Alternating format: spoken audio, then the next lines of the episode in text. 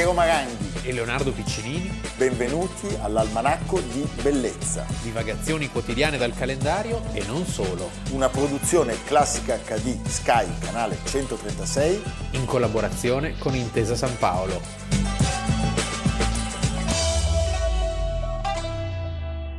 Almanacco di Bellezza, 20 ottobre, subito delle immagini drammatiche. È stata la risposta portata alla gioiosa attesa dei bimbi da un nemico che per piegare i padri al proprio volere li ricatta minacciando la strage dei figli, che per far nascere sul labbro delle madri l'invocazione a una pace qualsiasi, anche se ingiusta e foriera di nuove guerre, le colpisce nel loro più grande amore, nel frutto stesso delle loro viscere. Le mamme trepide hanno afferrato il loro piccolo per porlo in salvo o per morire con esso. Leonardo, il 20 ottobre del 1944, in piena seconda guerra mondiale, gli aerei americani questa volta bombardano Milano e eh, viene colpito il vano scale della scuola elementare Francesco Crispi nel quartiere milanese di Gorla. È la famosa strage di Gorla. La strage di Gorla è una strage di cui peraltro non si no. sa e non si parla. No, perché chiaramente è imbarazzante eh, il fatto che gli americani, che sono quelli che ci hanno liberato, si siano però anche resi protagonisti di, di questa tragedia. Tra l'altro che, non è l'unica, che non è l'unica, non è, l'unica. Aerei, è uno dei famosi effetti collaterali sì, della seconda guerra mondiale. Assolutamente. Noi sappiamo tra l'altro che eh, diciamo di norma gli inglesi avevano una strategia nei bombardamenti decisamente aggressiva, cioè venivano colpiti anche i monumenti e i civili, gli americani cercavano dei bombardamenti più puntuali e anche in questo caso il piano prevedeva di colpire delle aree sensibili, ma tutta una serie di, eh, di inciampi di quella maledetta mattina portarono a questa terribile strage.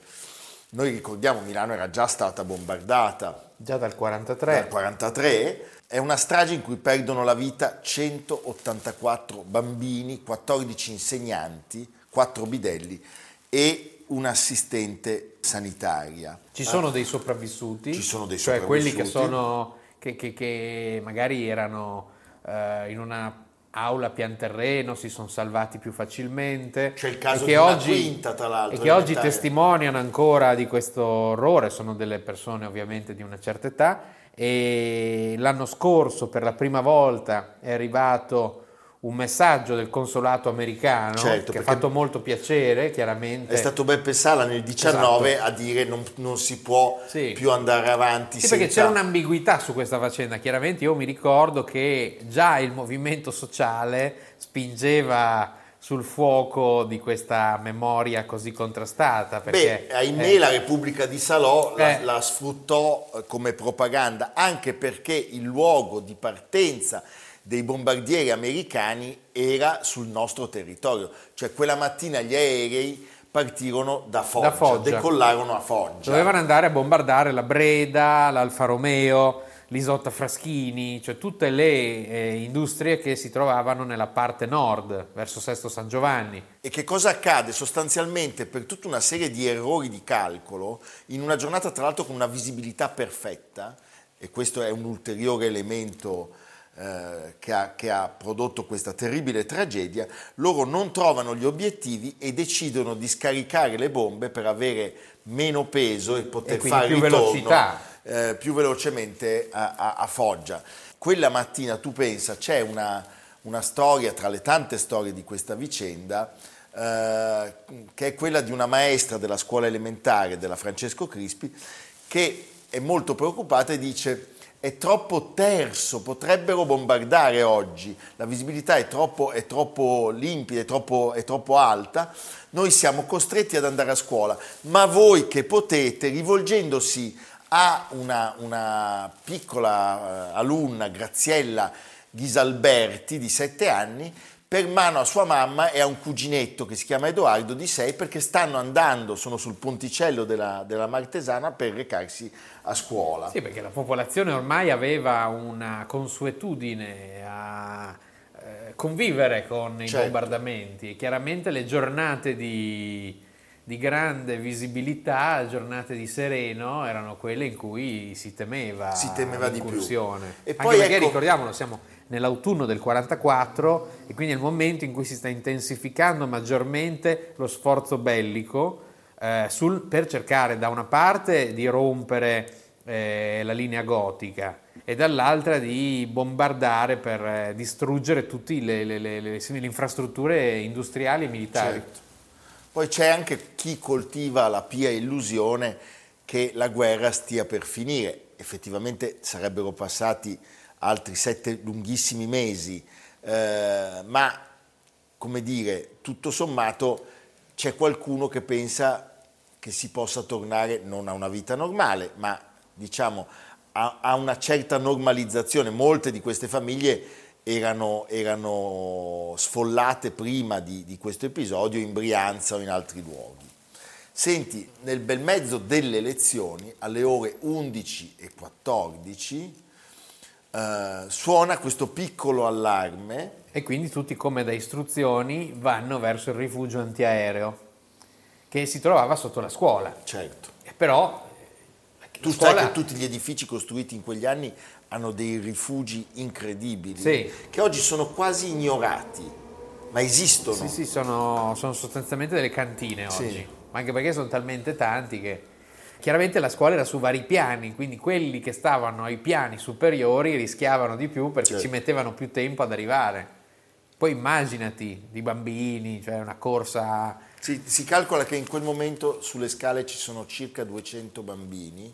Ahimè, una bomba centra perfettamente la tromba delle scale, per cui la scuola di fatto sprofonda. Allora pensate, abbiamo detto 200 bambini sulle scale, sappiamo che ne sono morti 184, il dato è un dato terribilmente drammatico, cioè la scuola di fatto esplode, sprofonda e tutti precipitano.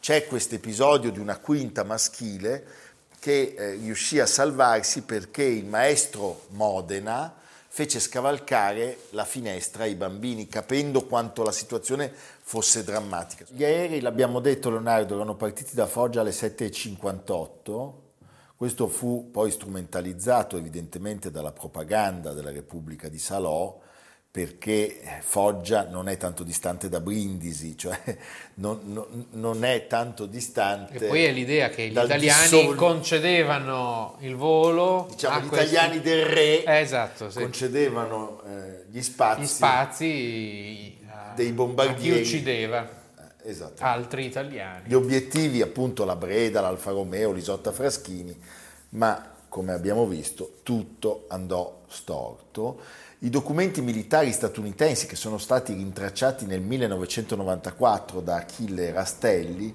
parlano di missione fallita e di danni collaterali. E poi tutto però fu dimenticato. Beh, sì. Oggi... questa è la contraddittorietà della storia, della guerra, certo.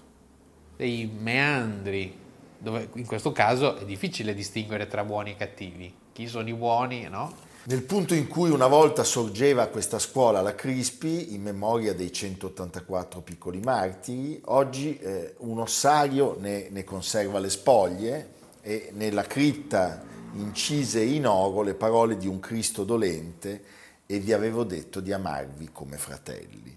In via Tofane al numero 5 una lapide ricorda tutti i 22 bambini che vi abitavano. Che sono tutti morti. Che sono tutti morti nella scuola in quel giorno, diciamo, quel maledetto 20 ottobre a Milano le vittime furono 614. Quindi, eh, diciamo, questo caso di Gorla è, il, è, è parte di un più ampio disastro. Poi Milano avrebbe sofferto ancora tantissimo, lo sappiamo, e a Milano il 25 aprile tutto sarebbe finito. Ad esempio dal punto di vista di Dresda, degli abitanti di Dresda, gli americani sono considerati non certo dei liberatori. No e nelle recenti anche campagne elettorali in cui l'AfD ha prevalso in quell'area della, della Sassonia, ancora si utilizza questo, questo mantra. Sì, possiamo ricordare eh, le, la frase del neo, neo rieletto sindaco Beppe Sala, io credo che sia doveroso che il governo americano si scusi, sapendo che noi siamo qui per perdonare,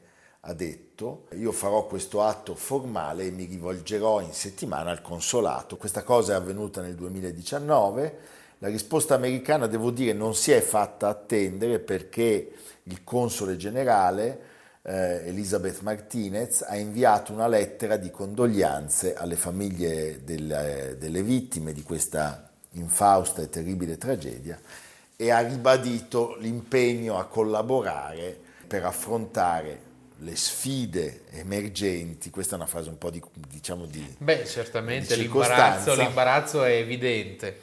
D'altra e... parte la guerra è fatta da uomini certo. e gli uomini sbagliano però ci sono uomini che sbagliano dalla parte giusta certo. e uomini che sbagliano dalla parte, parte del diavolo. Allora, noi vi lasciamo con uh, questo emozionante momento perché il poeta cantastorie Antonio Bozzetti uh, parla proprio della strage di Gorla.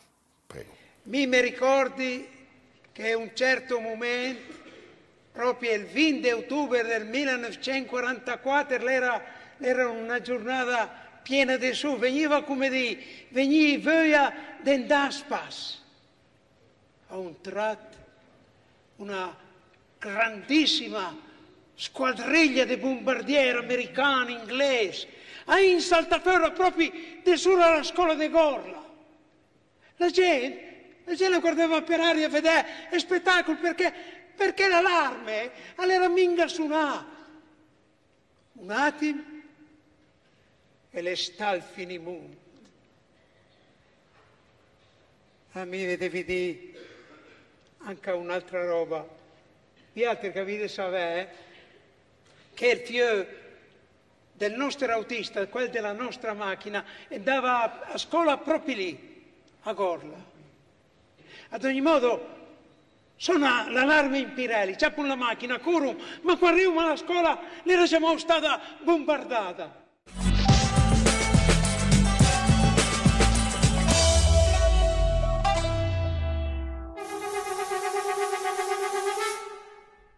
Hello? Yes? Really? Delish! Hey, gang, guess what? What? Jackie's coming. She's on her way.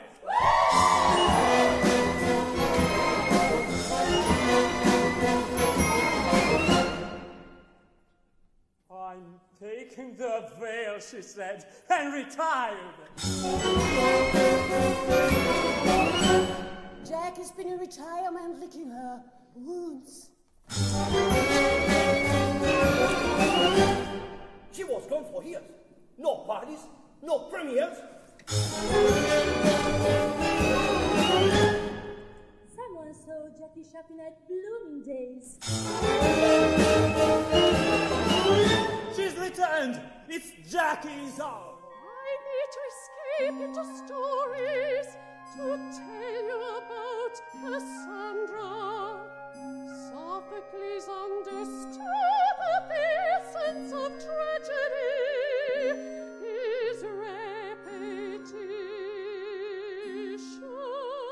Beh, iniziare la seconda parte con un'opera dedicata a Jacqueline Kennedy, un'opera scritta dal compositore Dougherty, Jackie O. Mica tutti eh, hanno avuto un'opera. E quella O sta per Onassis. Onassis, perché il 20 ottobre del 1968 si celebrano sull'isola greca di Scorpios. Scorpios, questo nome è un po' James Bond. Scorpios, ti viene in mente Spectre, sì. Stavro Blofeld. E gli occhiali. Eh, e gli occhiali meravigliosi di, di, di, Aristotele. Allora su Scorpios... Siamo vicino a Itaca. Eh? Su Scorpios, che era l'isola di Aristotele Onassis. Io su Scorpio, intorno a Scorpius ho, ho, pescato delle lampughe, ti posso dire. E com'erano? Non assomigliavano a Jackie.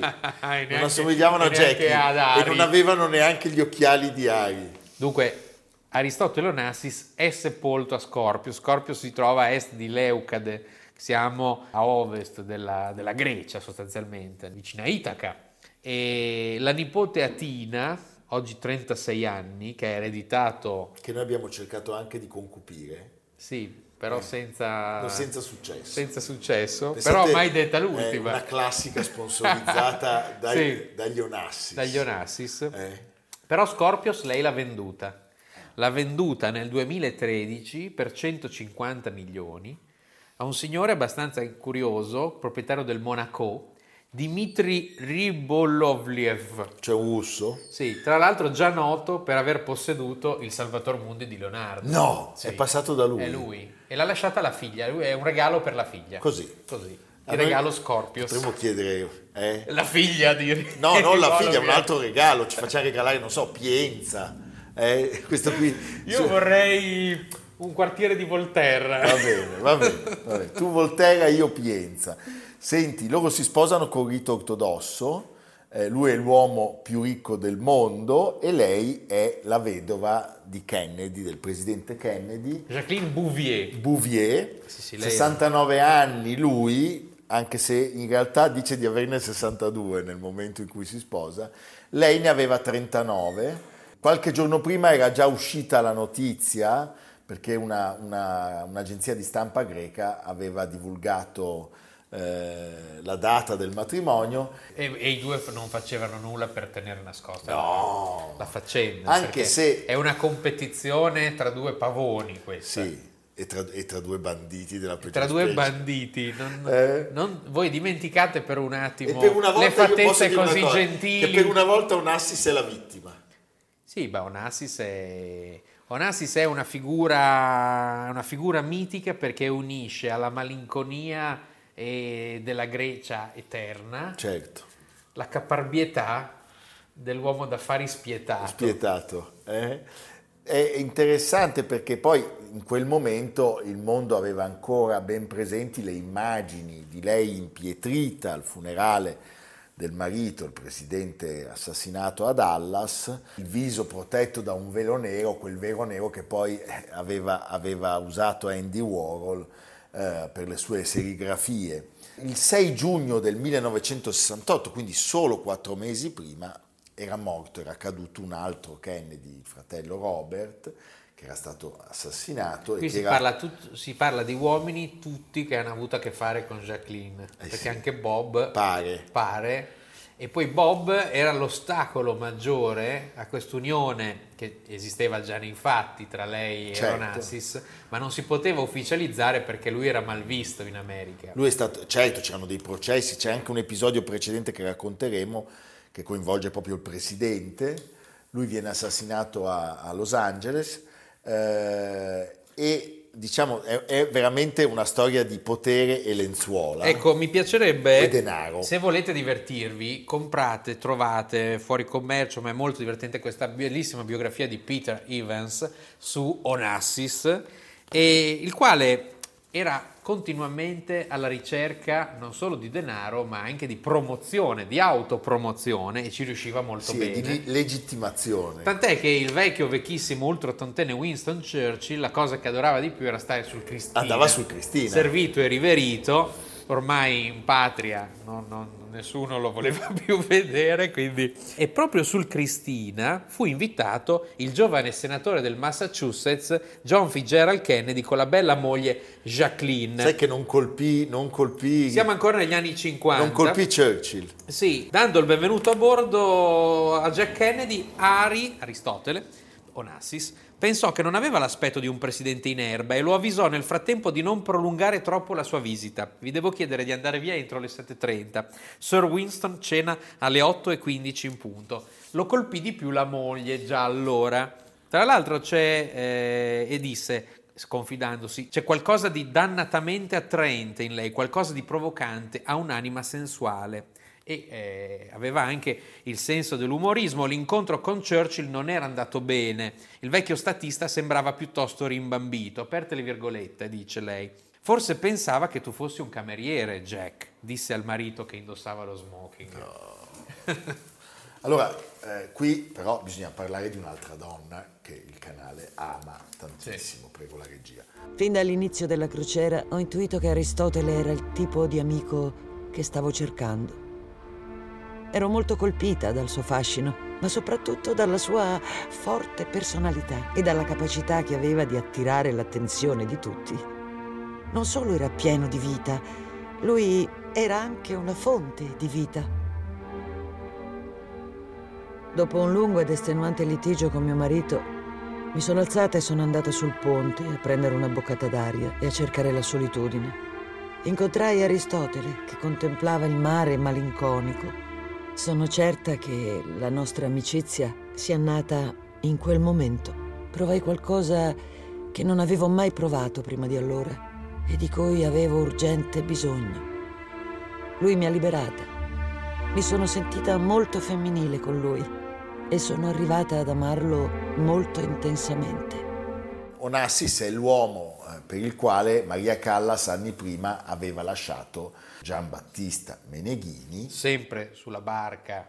Sempre sulla barca. beh, lì la barca, la barca Galeotta, Galeotta, sì. la barca Galeotta eh, e i giornali naturalmente da subito scavano nella relazione tra Onassis e la Callas, una relazione che poi in realtà probabilmente non è, non è mai finita, non si è mai No, anzi, si spenta. parla di tarde, in tarda età di Certo. serenate. Certo, di- a Parigi. A, Pari- a Parigi, in Avenue Georges Mandel, di lui che si recava sotto la, sotto la Coi casa. fiori. Coi fiori, sì. E poi ci sono anche le complicazioni religiose, perché lui è ortodosso ed è anche divorziato, lei è cattolica, e la cosa però viene risolta abbastanza bruscamente, Sì. velocemente, cioè lui se ne frega. Era un falso problema. Lei si converte, pare che la sera dell'annuncio eh, Maria Callas abbia saputo tutta questa vicenda dai giornali, dagli organi di informazione, o addirittura dalla televisione. Lei peraltro quella sera si presenta con fierezza alla festa organizzata per il 75 anniversario del mitico locale Chez Maxime a Parigi e non rilascia dichiarazioni.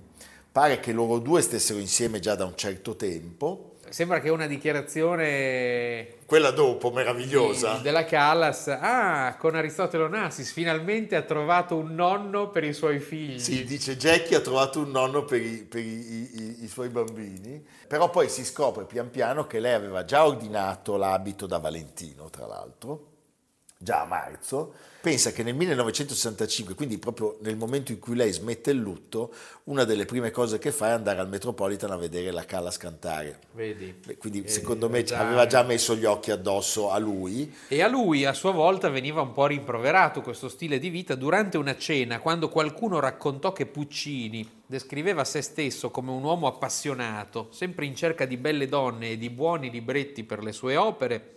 Aristotele, battendo i pugni sul tavolo e con la voce che sembrava un ruggito, disse: Figlio di puttana, proprio come me, soltanto che a me dei buoni libretti non me ne frega niente. Mamma mia. Eh, noi sappiamo tra l'altro che prima dell'attentato di Dallas, Jackie e sua sorella Lee Radziwill Sì, erano che state si pronuncia per l'esattezza in polacco Radziwiłł. Reggiview, Radziwiłł. erano È state, scomparsa due anni fa, È scomparsa due anni fa, erano state invitate da Onassis a fare una crociera sul Cristina. E sulla sorella non c'erano problemi, Vabbè. per cui con Onassis nacque da subito Beh, certo. una grande simpatia. Una grande diciamo simpatia, diciamo, non solo con Onassis, Sì. e anche con qualche grandissimo signore napoletano. Sì. Eh, e sappiamo che John Kennedy l'aveva richiamata bruscamente in America ricordandole che Onassis era in causa con gli Stati Uniti e quindi per questioni di tasse non pagate e non era opportuno che la, la moglie del presidente passasse le vacanze con un evasore. Poi gli irlandesi hanno sempre avuto questa cosa un po' puritana, no? Di dover sottolineare la loro... Secondo me Churchill non aveva simpatia per Kennedy perché pensava al padre filonazista però. Anche. Eh? Sì, ma infatti l'aveva, l'aveva invitato per quel motivo, era incuriosito perché aveva conosciuto il padre, cioè forse il figlio è meglio. Naturalmente sui giornali fiorirono anche tutta una serie di, di- di riferimenti ai miti delle tragedie, cioè si, si- si incominciò eh, a, a- a- fantasticare sul fatto che Jacqueline potesse essere una sorta di Circe, una, una sorta di Calipso, una sorta di Andromaca e eh, tra i commenti più popolari ci fu anche quello eh, che eh, si diffuse Onassis è forse l'unico uomo al mondo che possa sposare Jacqueline Kennedy senza essere chiamato Monsieur Jackie. Sì. E questo è abbastanza vero. E lui era uno che sostanzialmente se ne fregava di tutto. Sì. E un'altra frase che io trovo bellissima, è l'unico caso in cui la principessa delle fiabe sposa prima, prima il principe e poi il rospo. Scorpios, the tiny island that shot into the headlines when Jackie Kennedy, America's former First Lady, became the second Mrs. Aristotle Onassis. But not in the eyes of the Roman Catholic Church. The pressmen battle to get close to the 69-year-old multimillionaire and his 39-year-old bride who had broken the church's law by marrying a divorced man. As the couple emerged from the tiny Greek Orthodox church, both garlanded with orange blossom, torrential rain was falling. According to the Greeks, this was a great omen of good luck for the newlyweds. The former Mrs. Kennedy's children, Caroline and John, were present.